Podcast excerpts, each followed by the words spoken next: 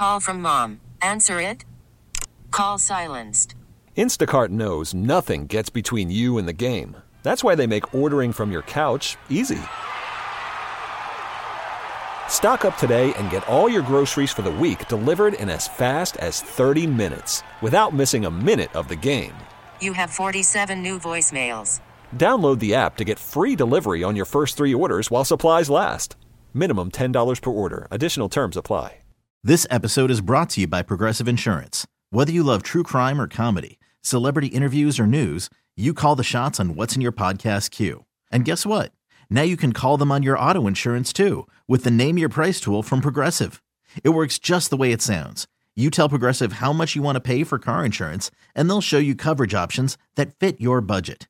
Get your quote today at progressive.com to join the over 28 million drivers who trust Progressive. Progressive Casualty Insurance Company and Affiliates. Price and coverage match limited by state law. Good evening, everybody. How are y'all doing? Welcome to the show. Wanted to start the show off by just saying, How is your mental health? I want to remind us to keep doing that. Uh, ask those around you who you are seriously interested in building that kind of intimacy with. How's your mental health? It's a better way of uh, starting that conversation because, again, we're letting people know we actually care about how your mental health is doing. Asking that question reminds them to actually consider their mental health. Um, and it lets them know that we're a safe space for that kind of deeper processing. When you say things like "How are you?" Uh, it's a little too common. It's a cliche. Very few people don't really mean "How are you?" It's just kind of a etiquette-based thing that we throw off the cuff. But when you say to someone, "How's your mental health?" It's us really saying, "I care." You know, I'm a safe resource, um, and also to saying, "Check in on it." So I want to remind everyone to ask themselves that, and to ask those that they're close to and they care about that question. It's something we want to keep asking ourselves and keeping front of mind.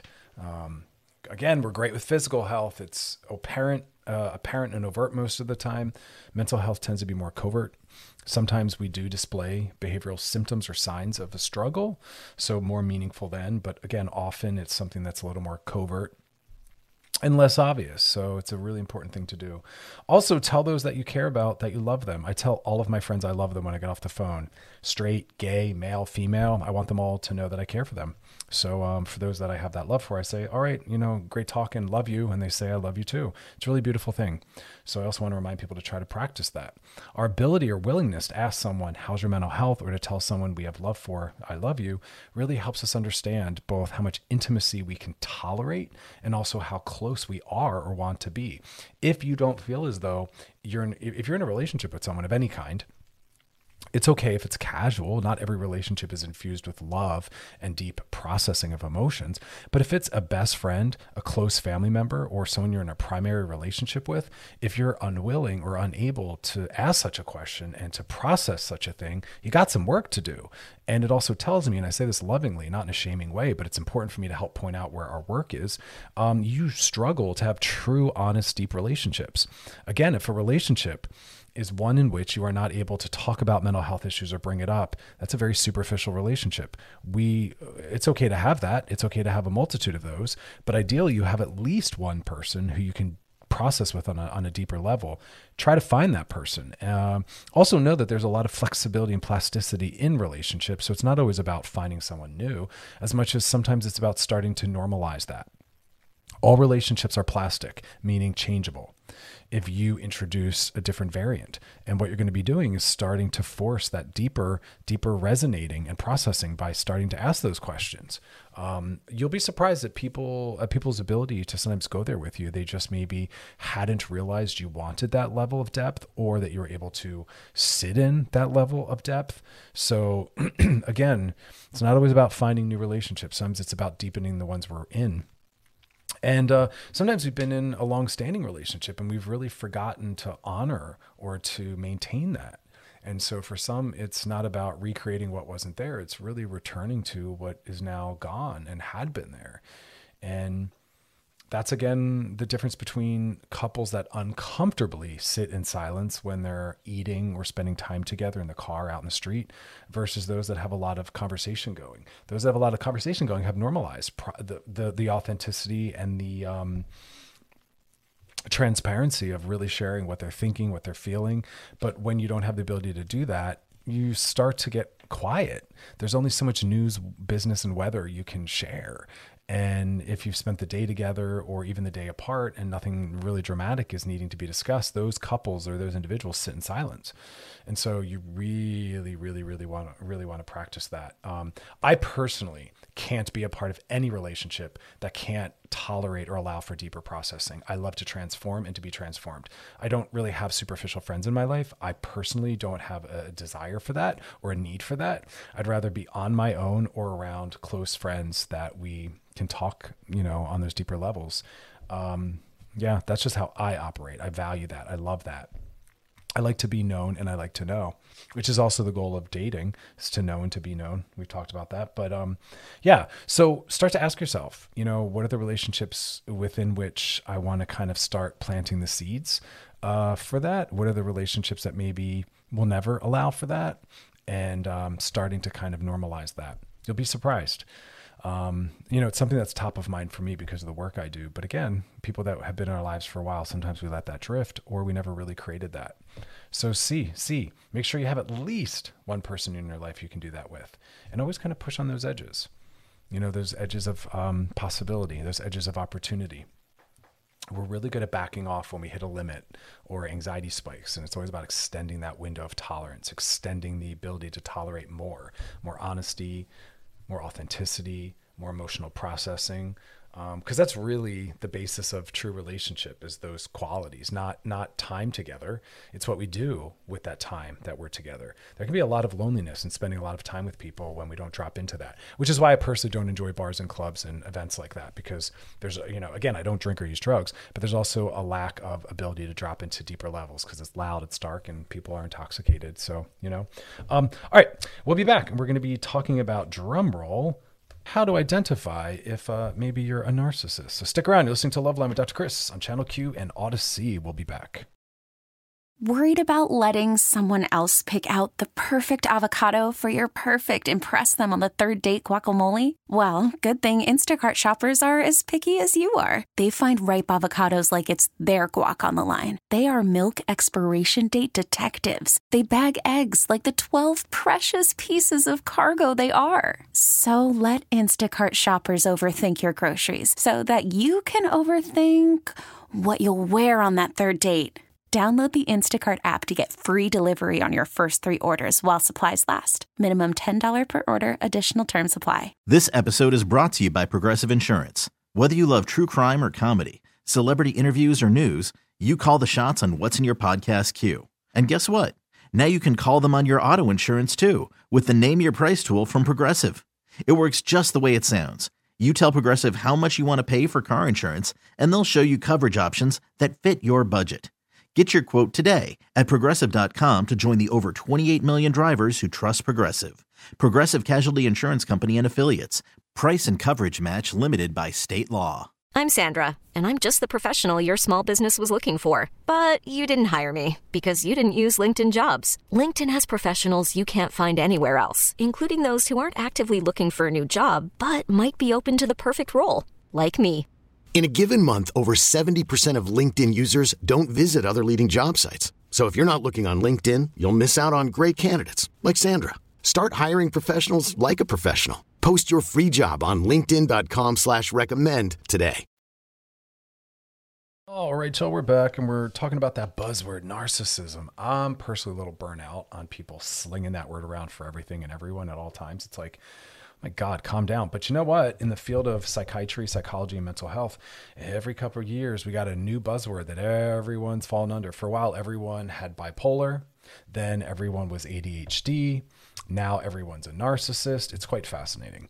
Um, and there's a lot of made up definitions. There's a lot of people that aren't licensed or certified mental health practitioners creating pages and books about this topic. Not to say that all that's bad or wrong, but if you don't understand mental health or psychology on a wider scale, you can really misapply, misuse those terms when you're really maybe talking about someone with an avoidant attachment style and they're not a narcissist um, or they're a trauma victim which every narcissist inherently is, right? And as I always say on the show, we're all narcissists. It's just how much. That's how we're socialized in our culture. Everyone's on that narcissism spectrum. We're on the spectrum for every mental health issue. Everyone's borderline to an extent. Maybe it's just pieces sometimes in some contexts, but we're all in theory on that on that continuum. So it's really how narcissistic are you? And for those that are uh, certifiably meet all the criteria, that isn't a diagnosis that we should use to punish or to or to like weaponize at someone. It shouldn't be something we say to someone when we're mad. If you're doing that, you're bullying them. That's actually emotional abuse to be like, "You're a narcissist." Well, wait a second. Are you a licensed mental health professional? No. Okay, well then calm down. Express your needs, set a boundary, but we shouldn't be slinging that label around to harm. That is what has created the stigma around it. No one wants to be a word that has been weaponized and misused. That's part of the problem. So we can all be a part of changing the system within which people can get help by not misapplying that term and weaponizing it. Then people that might see themselves as having some severe traits of narcissism might be a little more willing to sit with that label and to get help, but they're not going to when it's stigmatized. And that's going to actually further trigger the armoring and defensiveness of a narcissist if you are misusing that label and weaponizing it. So it really works against you. No one is no one wakes up one day and says I'm going to be a pain in the butt and and I'm going to try to live in the live in the characteristics of some diagnosis. No one chooses to be depressive. No one chooses to be obsessive compulsive. No one chooses to have a problematic relationship with drugs or alcohol. No one chooses to be borderline or a narcissist. It is a result of trauma of some kind. Don't care whether or not you agree with that or like that term. That is what the research is showing us. These are not decisions that people make. Now, does that mean that we don't hold people accountable because they didn't choose it? Well, no. Adults are still held accountable for how they move through the world and how they impact others. But again, in order for someone to be willingness, uh, uh, in order for someone to have the willingness to sit with a diagnosis and maybe get the help, it can't be something that feels harmful or ego dystonic, which means something that they can't confidently um, uh, identify with. So we have to make it a safe space. So again, victims of, of narcissists are going to be like, well, wait a minute. Are you victim blaming? No, nowhere in there did I say that. Narcissists, as as old adults, whether you're dealing with, you know, if an adult is dealing with a problematic relationship with drugs or alcohol, yes, it's on them to get help for that. However, I have complete sympathy for why that developed. Uh, alcoholism and drug addiction are not diseases; they're defenses, they're coping mechanism, they're attachment issues. These are and these are symptoms of something deeper. They're attempting to find balance and and regulation and they're attempting to survive. The question is what happened to them. So if you're dealing with an extreme narcissist, the question is what happened to them? Why are they the way why are they the way they are? And yeah, we need to apply that empathetically to everyone. No one is without the uh, uh, the right to have care applied to them. Yes, if you're realizing you're with a narcissist, you might need to exit or set boundaries. But that doesn't mean they're bad. They're not bad. They're often unaware of themselves. And again, I'm part of healing. I'm a healer. So I want to figure out ways that we can shift culture and the conversation around this so that those individuals can identify themselves and seek help. But a lot of people in the narcissism world are very punitive because they've been victimized. And that's where they really get interested in this topic.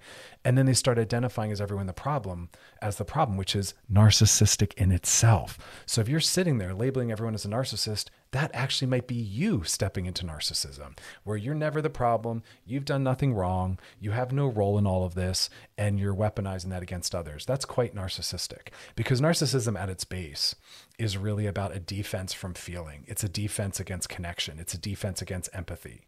It's a it's a disconnection from head and body. You're all in your head, you're all in your rational mind, and you're not in your emotional mind or even your wise mind, which is a combination of rationality and emotionality. These people need help like everyone does. Everyone who is creating issues for themselves and others needs help. We can't just vote these people off the planet. It doesn't work like that. So, again, this topic is about identifying it first in ourselves, as always, before we start pointing fingers, and also maybe identifying it in those that are in our lives so we can better understand what might be required. And I'm bringing it up often because, again, this is something that's really out there in social media. And I'm seeing people misuse it and misunderstand it. And um, it keeps a lot of people very angry. There's a lot of people in these narcissistic groups and, and Instagram pages and you know you know support groups that are just angry and and and the, the the point of all that should be healing and resolve. And so if you're a part of some process therapy or a group there whatever it is and you're just angry it means you're ruminating. It means you're hooked on this concept. That's a cognitive distortion. That is not mental health. You need to unhook. You need to release. You need to let go. You need to essentially move on. So that's our topic is identifying in ourselves first and then identifying it in others. But again, the whole purpose of tonight's show is really to build empathy around how did we get here? And some of that's our culture that's obsessed with individualism. We want people to do it on their own, not not require the support of others. We shame people needing others as codependent. Um, and we're also wildly materialistic. We care more about objects and status and money than, than we do about relationality and emotions, as evidenced by the fact that we put jobs and money and all that before everything else. That's narcissism, that people are second and that what comes first is status and your gym body and looking attractive and all the material items you have. That is how we raise narcissism. We need more empathy. And that's what's so hurtful when I see all these Republicans and lawmakers shutting down abortions and trans rights. That is that's narcissism, looking out for your needs. All right, we'll be back. We're going to keep talking about this. So stick around. You're listening to Loveline with Dr. Chris on Channel Q and Audacy. All right, y'all, we are back and we're talking about narcissism and we're really talking about how to identify it first in ourselves. So, we're going to go through some of the uh, criteria. And again, we want to really apply this to us because we want to understand how we impact others. Before you get so focused on, is my partner a narcissist or my husband or a best friend? And, but first start with yourself. Otherwise, you are stepping into narcissism, a lack of empathy and care for how you're impacting others. So, let's just start with that. The first sign that you're not a narcissist you are not a narcissist if you're willing to look at yourself, if you're willing to consider and think about how you impact others, if you care about the fact that the people you date and you're friends with are in your care. You're not a narcissist if you're a teacher, a parent, a boss, a partner, whatever it is, and you actually care about the people that you have power over.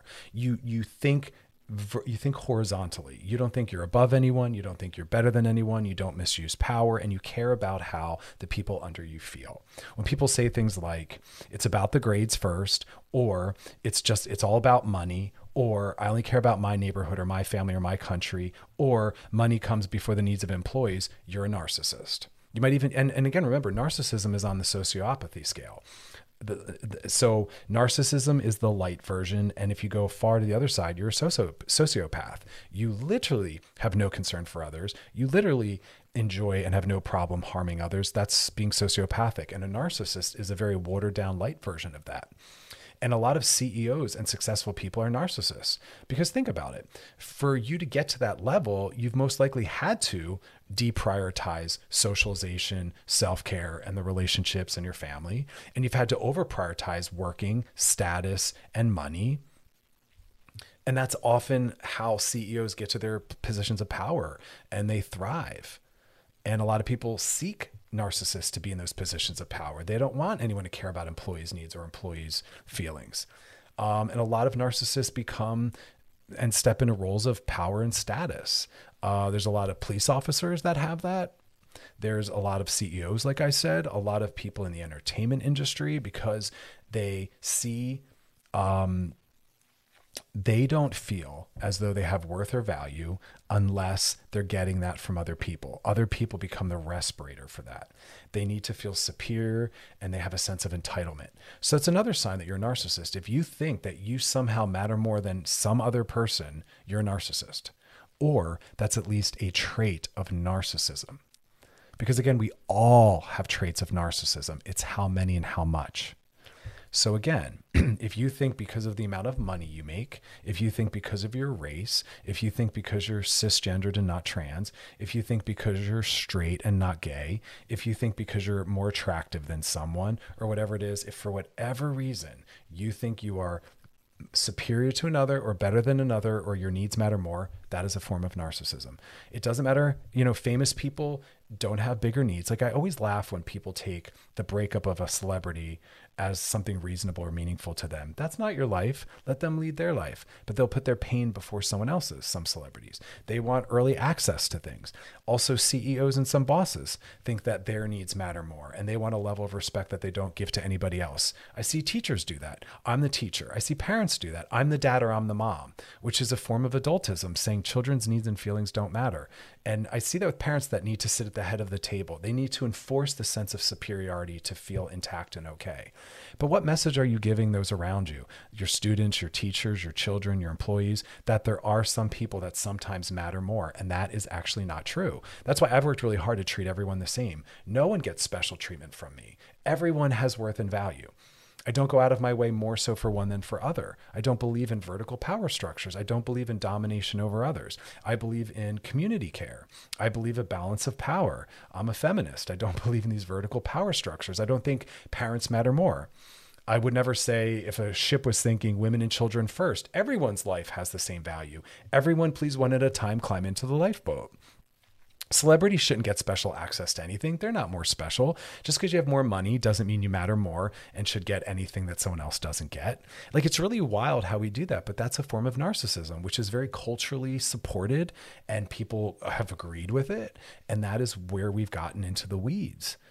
Um, 100%. We've really told people that your status and your gym body and your beauty and your wealth is what makes you better or more important. And it's not true. And it doesn't actually even promise the gifts that people are told it does. It doesn't make you happier. the level of happiness balances out at each level you climb. I can tell you from all the people in my private practice, those that have the most amount of money and are the wealthiest or the celebrities, they are struggling with the same issues as everybody else. But yet we've we've built in a culture of narcissism.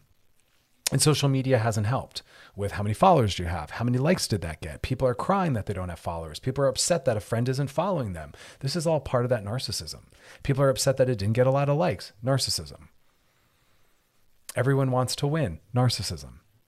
School sets it up too. You're competing with with each other in the classroom. Narcissism. You're trying to out out outgrade someone narcissism. And the funny thing about the school piece is in the real world you mainly work as a team. We should be having people in school work in teams helping each other the opposite of narcissism. Not you matter more individualism. And then i even say it all the time with how we have these boundaries. Oh i'm going to worry about things in my country. Really? Narcissism. All people should have you know fair wages and health care all right we're going to take a break. We'll be back. We're going to do some dms you're listening to Love Line with Dr. Chris on Channel Q and Audacy. Stick around.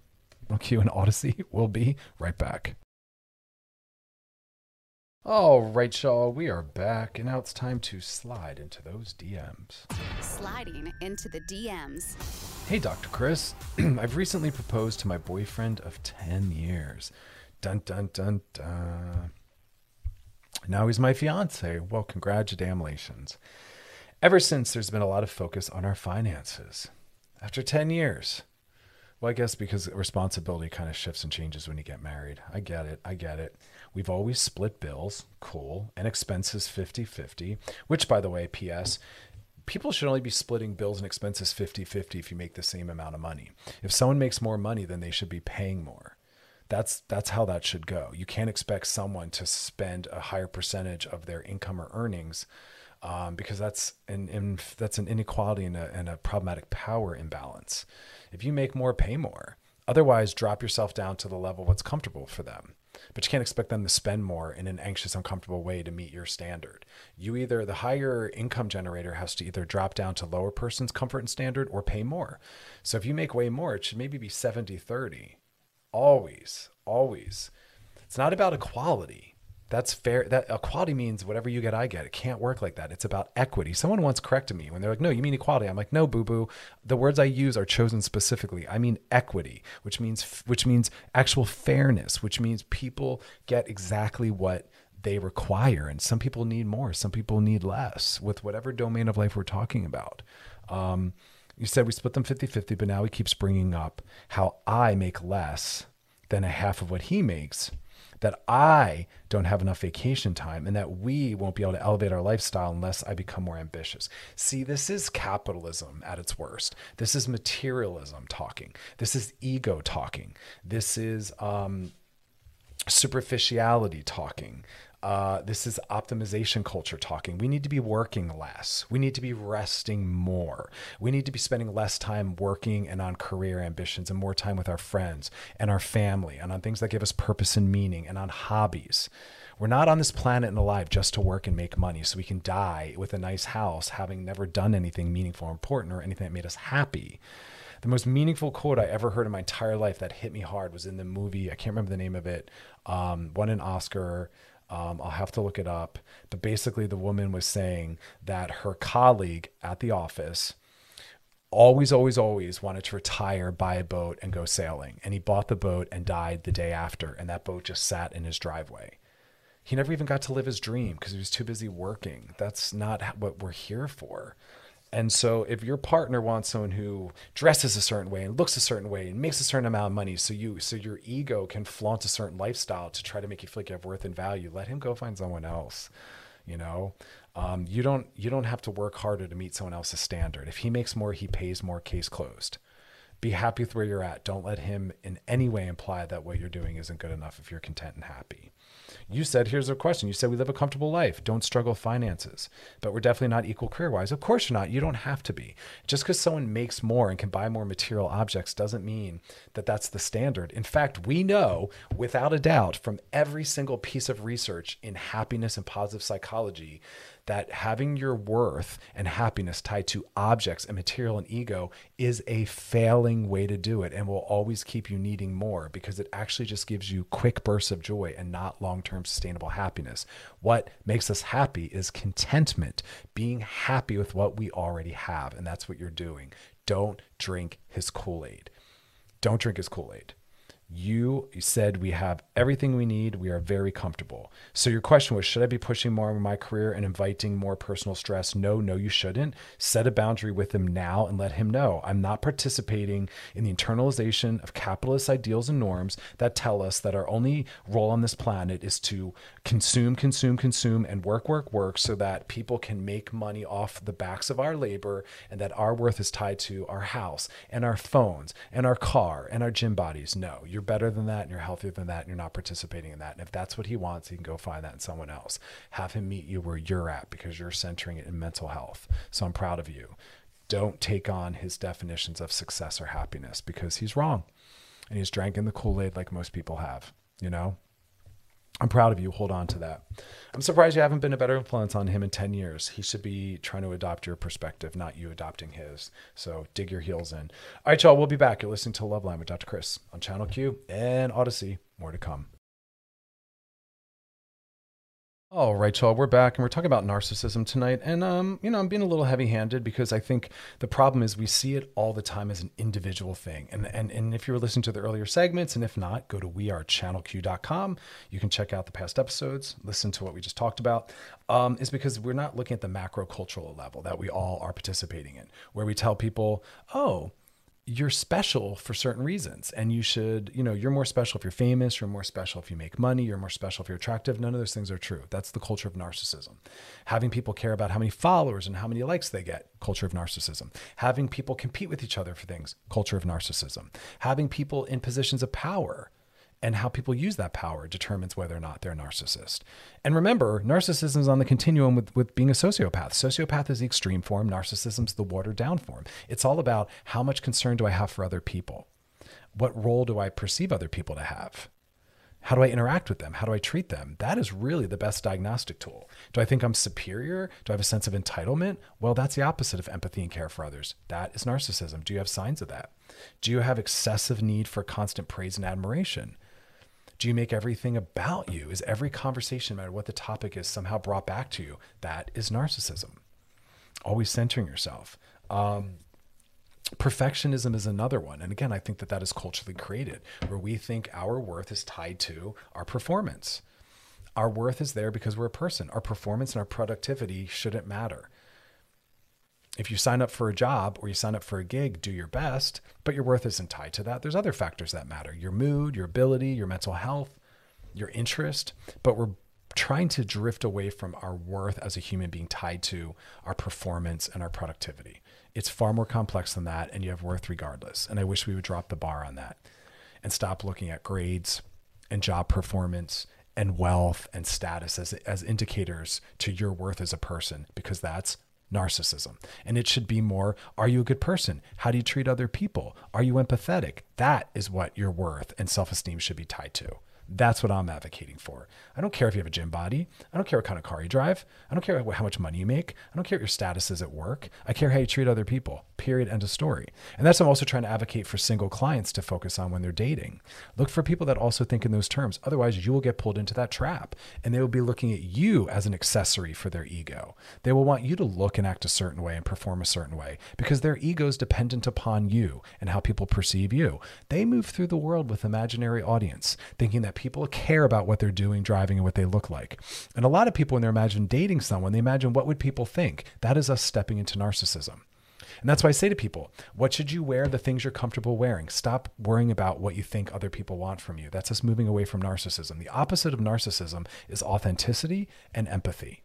If you're just being yourself, doing what, what makes sense to you, caring for others, you're moving away from narcissism. But if you care about what you look like, you care about what you're making, you care about other people look like, you care what other people are making, you care about status, you're living in narcissism. It's not about humanity anymore. It's about all of these people, places, and things as being tied to your ego. Your ego is being held up by it. And I see that with dating. I see that also with socialization. If you walk into a party, do you only talk to the attractive, popular people? Narcissism. It's dehumanizing. It's putting people on a scale and you're determining their worth based on their attractiveness and their social capital.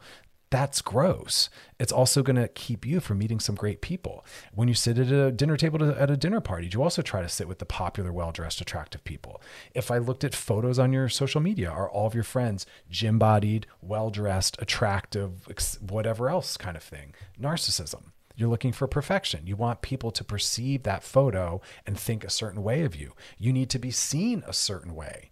So if you're choosing what photos you post, who you're posing with, where you go based on how it impacts how you're seen, narcissism. If instead you're posting authentic photos based on who you enjoy and the things you like to do, not narcissism. See how that works? Um, we're talking about it in a very global sense so we can identify it ourselves. So try having friends that you don't deem to be attractive. Try talking to people that you don't deem to be popular or attractive. Try going to places that aren't cool. Try wearing the things that are that make you happy and you're comfortable in even if it's not trendy or fashionable. That is how we move away and try to dismantle narcissism. Try caring about people's feelings. Try putting people before money and your job. Try showing up to things that your friends invite you to whether it's cool or not that is how we move away from narcissism. Any movement away from performance and perfectionism and beauty and status and finances is a move in the healthy direction. we all have work to do because we're all part of maintaining this system that tells people your worth as a human being and your goal in life should be to meet a criteria that has nothing to do with your character or your integrity, has nothing to do with how you treat people, but has everything to do with what you have. That's gross. That's not mental health. And that's also not like what this what our culture should be rooted in. And again, I see that a lot with people's social life, but also their dating life and I see that in partners telling their other what they can wear, that they need to lose weight, all sorts of messy, unkind things. Um, all right, coming up next, we're going to keep talking about narcissism. Um, I want us to all really understand how it's a system that we keep in play, as opposed to just, excuse me, blaming people as though they make that choice. I want us all to see ourselves as a part of this and see that we have it all in us and that we help create a world that makes these people need to be the way they are, to soften and to build empathy. We'll be back. You're listening to Loveline with Dr. Chris on Channel Q and Audacy. Stick around. All right, y'all, we're back and we're talking about narcissism, how it's a system that we're all a part of perpetuating and creating, and that we all have work to do. And anytime we're focused on superiority or entitlement, basically implying that we or someone else is better than anyone else, that is us keeping that system alive. And then we can't act shocked or wounded when a narcissist hurts us because you spend your life maybe creating those people, helping create those kinds of people. So if you don't think narcissism is healthy, if you've been injured by a narcissist, it's not just about cutting that person out. It's also about saying, let me change the system because I've helped create that kind of person.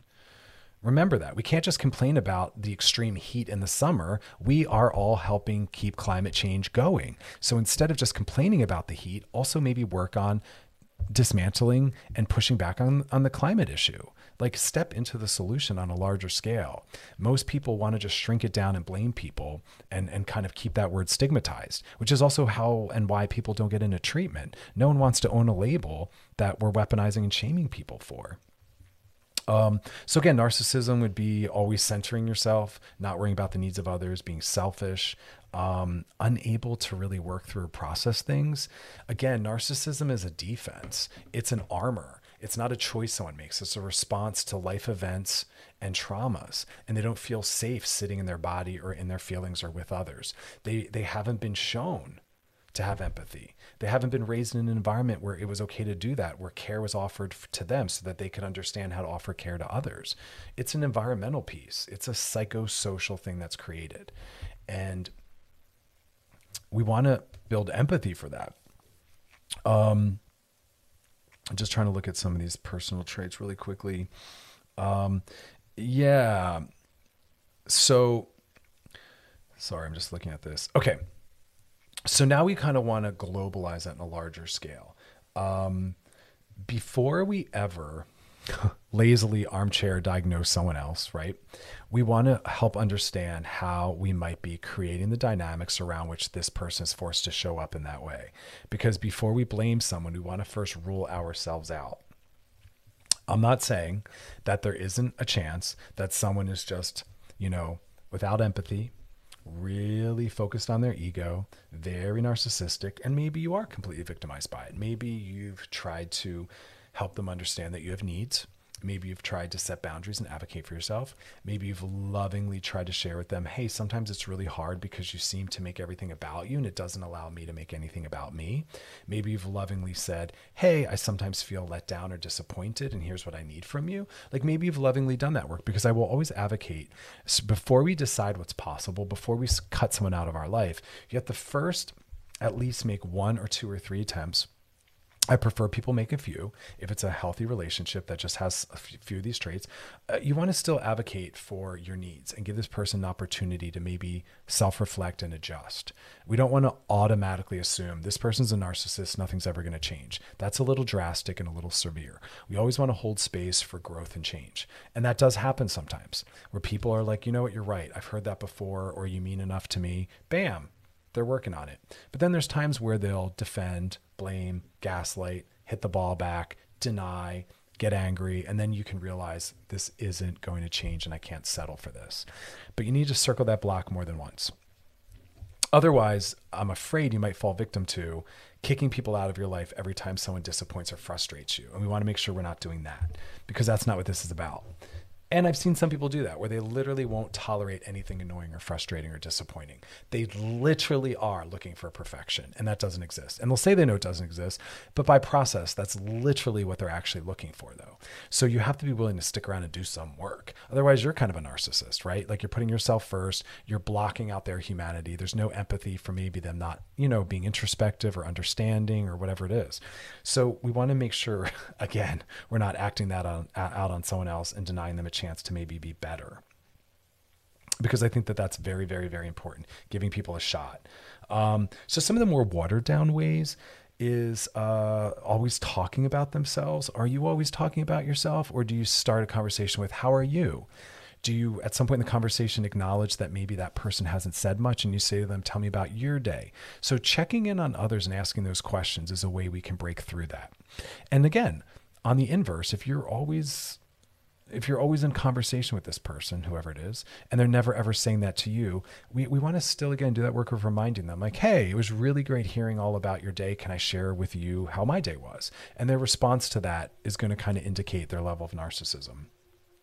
But again, as you're noticing, I'm all about giving people a shot. We're always letting people know where we are and what we need. Um, another another key thing you'll hear all the time is a lot of controlling behavior. Um, they don't like to have to accommodate another person. Uh, so it's like on one world, in on one hand, in one world, it's appropriate for someone to be frustrated if you're always running late. That's not always a form of control. But then there's the narcissistic version where they want perfection and it's about them and they don't like being put out. And so there's no accommodation for you running late or again having a need. And that's why one of the things I tell people to do when they're first dating um, or even just to check in on this later down the road, is to have needs. And when you express your needs, healthy people will listen, they'll hear you. They'll want to fix that. They'll want to accommodate. But if every time you express a need or a concern, you're blamed or it's shut down or they block it or they deflect, you're dealing with a severe narcissist, someone who just can't soften into introspection, someone who just can't ever soften into you having a concern. Because part of the deal, whether it's a friendship, a family relationship or a romantic relationship because no one's let off the hook. I don't care if it's your brother. I hate when people do that, but it's their brother. No, that doesn't mean we stick around and deal with toxicity or abuse. No way. Same expectations on everyone. We have to be able to have our needs considered for anyone to be a part of our life. And that's one of the most beautiful tests of mental health having needs, vocalizing them, and seeing what the person does in response. Surefire test. Um, all right, coming up next, we're going to keep this discussion around narcissism, and then we're going to be sliding into those DMs. So if you've got a DM for us, drop in the DMs on our Loveline IG page. Stick around, though, more to come. You're listening to Loveline with Dr. Chris on Channel Q and Audacy. We'll be right back, so stick around. All right, y'all, we're back and we're finishing up our discussion on narcissism, uh, really trying to identify it first in ourselves and looking at how we all really uphold this system of narcissism by focusing on optimization and perfection and no pain, no gain, and caring about how we look and anti aging and uh, status and wealth. That's all narcissism. It's the opposite of empathy. It's the opposite of care. It's a vertical power structure, not horizontal. It's really seeing ourselves and others' worth as tied to what they have and what they produce and their performance. That is narcissism. Even in school with grades, Narcissism. You are training everyone from the day they enter school to care about their performance and that their worth is tied to their performance. That is classic narcissism. We cannot be shocked that that is a cultural norm. Instead, it should be you're graded on how you treat other people. People are like, well, that's ridiculous. No, actually, it isn't. Imagine if we cared a little bit less about performance and we cared more about collectivity and community and how to be relational and how to care for others and how to help others people wouldn't have the Sunday scaries anymore. People might enjoy their jobs if we got rid of these power structures and control. Yeah, we'd actually have a mental health centered world. But instead, we're competing with each other and we're tied, our worth is tied to our performance and to our productivity. That is narcissism. We can all help to dismantle that getting away from the idea that my job is to be desirable, getting away from this idea and obsession with aesthetics. That is narcissism. So if you spend a lot of time and money on your appearance, you are exhibiting traits of narcissism. That's what you think it matters more. That's what you think is important. That's what you're centering not your characterological style, not your emotional health, which is why I'm always saying to people, hey, how much time a week do you spend on your mental or emotional health? And most people, the answer is zero. But how much time do you spend on your beauty, on your status, on your body, on your wealth, you know, accruing wealth? And a lot of people will say my entire week. And it's like, exactly, narcissism. I'm not saying those things don't matter, but I'm saying we've culturally made them all that matters. I don't see on dating apps people saying, be kind, blah, blah, blah, blah, blah. And you rarely see that. Often, though, people are talking about your body shape, your body size, your income, your job. It's a mess. And we all culturally participate in that. We need to be breaking that down. Um, I mean, even like the whole concept of selfies and the way we go about them, it's not even anymore about just sharing with the world what we're up to and what we're doing and keeping close with people. It's now really about how we want to be perceived. So even the whole world of selfie is about exhibitionism wanting to be perceived a certain way, wanting to demonstrate status. That's why people are taking pictures with things that aren't even theirs, pretending.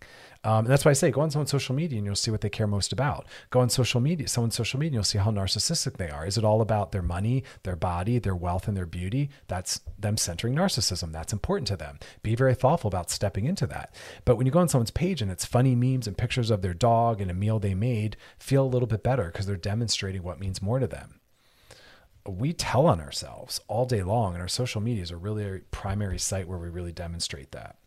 Um, if you're constantly going to see how many likes you got, how many people are following you, you're upset that friends don't follow you, that's ego and narcissism.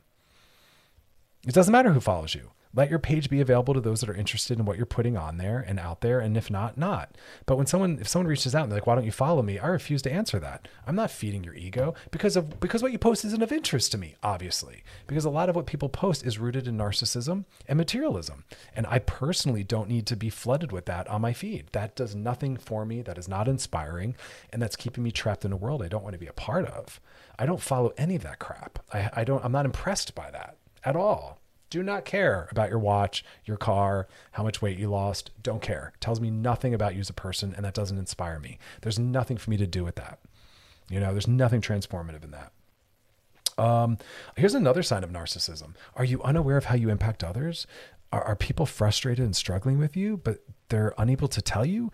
If you can't have someone you care about lovingly tell you that they're struggling with you or that something upset them without you saying, please tell me, I'm sorry to hear, here's how I'll fix it, you are struggling with some narcissism. People have to be able to approach you and talk about that. Um, I'm looking at another article, and again, we kind of talked about this, but do you think that you deserve special treatment for some reason? That's narcissism. No one deserves special treatment. People deserve access and care based on what they need and who they are, meaning some people have disabilities and they will need a ramp, they will need help walking, they might need a different level of access. But that's about accommodating based on where someone's at. That's very different from thinking you inherently are better than someone and deserve something. Um, and then I think finally we'll kind of land on this one. Do you see certain people and things as extensions of yourself? Being so focused on presentation that your children have to act and look a certain way, the friends around you have to act and look a certain way, et cetera, et cetera. Otherwise, you feel embarrassed. Well, that's you again being narcissistic because you're caring more about form and presentation and perception than you do about the care and the kindness and the fun of the people you're around. So we got to flip that. So really sit with this. I know it can be really hard for some people to, to feel like they got called out a lot, but like, you're welcome. That is how we be better. That is how we change the world and be part of that macro level shift. We're starting with ourselves first and trying to change the culture that is creating those narcissists versus just blaming people. That doesn't help. There's nothing constructive in that. We have to look at how we maintain that. Coming up next, DMs, y'all. So stick around for that. You're listening to Loveline with Dr. Chris on Channel Q and Audacy. We'll be right back, so stick around. Selling a little or a lot? Shopify helps you do your thing, however you cha-ching. Shopify is the global commerce platform that helps you sell at every stage of your business. From the launch your online shop stage, to the first real life store stage, all the way to the did we just hit a million orders stage. Shopify is here to help you grow. Whether you're selling scented soap or offering outdoor outfits, Shopify helps you sell everywhere. From their all in one e commerce platform to their in person POS system, wherever and whatever you're selling, Shopify's got you covered. Shopify helps you turn browsers into buyers with the internet's best converting checkout. 15% better on average compared to other leading commerce platforms. And sell more with less effort thanks to Shopify Magic, your AI powered all star. Shopify powers 10% of all e commerce in the US. And Shopify is the global force behind Allbirds, Rothy's, and Brooklinen, and millions of other entrepreneurs of every size across 175 countries. Plus, Shopify's award winning 24 7 help is there to support your success every step of the way. Because businesses that grow, grow with Shopify. Sign up for a $1 per month trial period at shopify.com slash audacy podcast, all lowercase. Go to shopify.com slash audacy podcast now to grow your business, no matter what stage you're in. Shopify.com slash audacy podcast.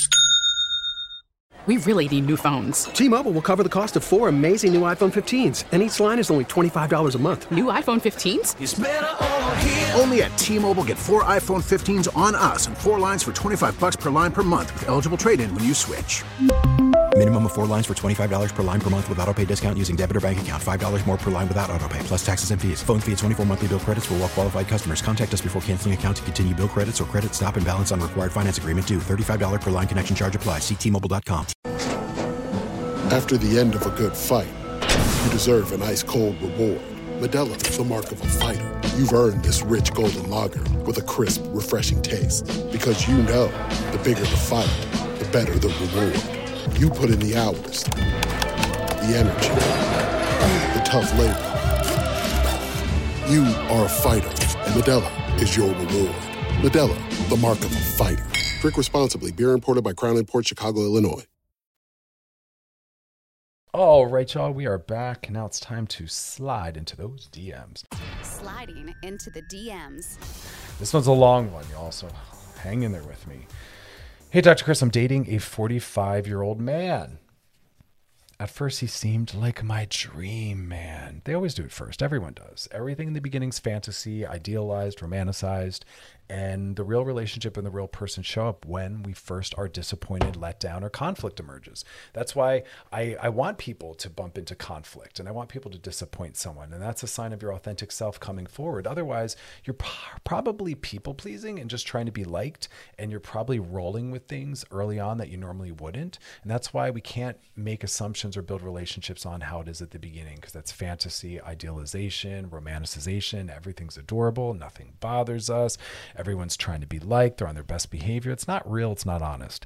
And then someone disappoints someone, and that's when the real relationship shows up. How do you tolerate learning that this person's a real person and that you aren't perfectly aligned? And then a little conflict emerges, and you have to deal with the same thing. And that's when trust is actually built. Trust is built and shown based on how you deal with conflict, difference, and disappointment. And so until that emerges, you can't really assess the health or sustainability of a relationship. So value those moments and seek them. Back to your question. Uh, 45 year old dream man. I met him via my best guy friend who's known him for 10 years. So I started hanging with him. He gave me keys to his place within the first month, asked me to move in, but I held off for six months. Yeah, because this person, as you knew him in the beginning, isn't really who it is. Uh, I moved in with him in January. It was going fine. My question is regarding our sex life. We get along great, both very attracted to each other, but he said because he's 45, he doesn't have the sex drive. Nope, see, stop. Age and sex drive are not necessarily correlated. And so I'm, I will never agree with that. People in their 20s and 30s can be asexual, hypo, lower sexual. On an SSRI, that decreases their sexuality. People in their 40s, 50s, and 60s can actually be in the prime of their sexuality because they're more confident, they're more honest, they're more authentic. Uh, maybe they're on testosterone treatment. Maybe they're finally cleaning up their diet in a way that is more health supportive for things like blood flow and vascularity, which is tied often to sex drive and erections and lubrication. So it's not about age. And uh, you can't just isolate age as the single factor only. Back to your question though. Um, he never sex with me but he did before we started having sex. He doesn't go down on me but i'm always giving him oral.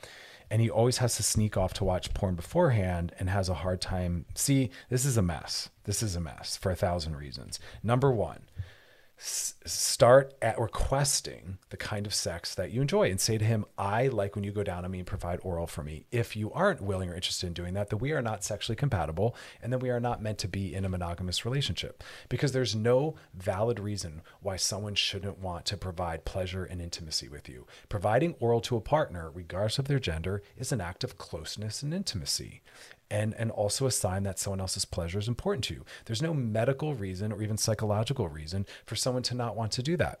Unless maybe your history, you know, you have a history of trauma around that. Well, then great, go work on that so you can be a participant in someone's sexuality. But I would say to you, stop making sex centered in only what he wants. And we're not doing it in a weaponized, manipulative way, but you have to say to him, my sexual needs matter as much as yours and you're only prioritizing yours and i've m- told you the things that i'm interested in and if you're not interested in that as well then we are not sexually compatible i am unwilling this is you speaking to go the rest of my life not having the sexuality that fulfills me. Let's work on it. And then say to him, I need to understand why you're unwilling to center my pleasure. What what is triggering or uncomfortable for you about providing oral for me? Because say to him, if we're going to operate from the theory of us only doing what's comfortable for us, well, then that would actually drive me away from providing certain things for you. And that's not what a loving, intimately driven couple or relationship does. Um, so I understand why you feel bad. And I don't know why he won't talk to you about that. But again, if you can't have this conversation, then as a couple, I'm worried about your ability or willingness to have other important and difficult, vulnerable conversations.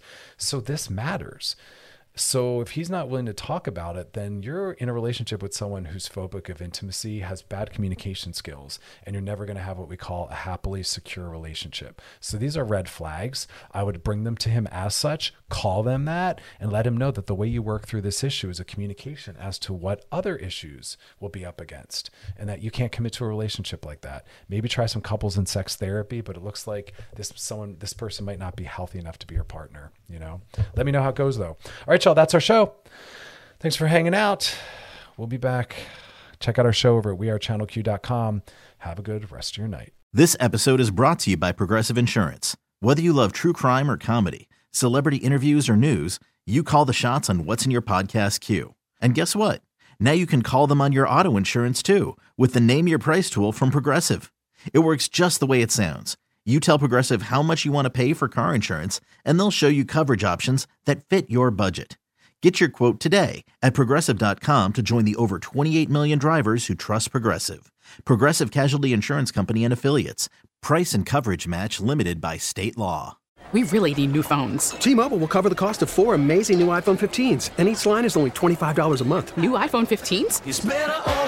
Only at T-Mobile get four iPhone 15s on us and four lines for 25 bucks per line per month with eligible trade-in when you switch. Minimum of four lines for $25 per line per month with auto pay discount using debit or bank account. $5 more per line without auto pay, plus taxes and fees. Phone fee at 24 monthly bill credits for all well qualified customers. Contact us before canceling account to continue bill credits or credit stop and balance on required finance agreement due. $35 per line connection charge applies. Ctmobile.com. Audacy is giving you a chance to win a trip to London to see Taylor Swift at the Eras Tour. It's Tay in the UK. Hey, it's Taylor. Just download the free Audacy app, log in and listen to a participating station for a minimum of 60 minutes to get your daily entry. And you could win a chance to fly off to London with three friends and see Taylor. I can't wait to see you at the Eras Tour in London. For more, go to audacy.com slash Taylor. Tay in the UK. on the Audacy app. Thanks to Republic Records. This is a national contest.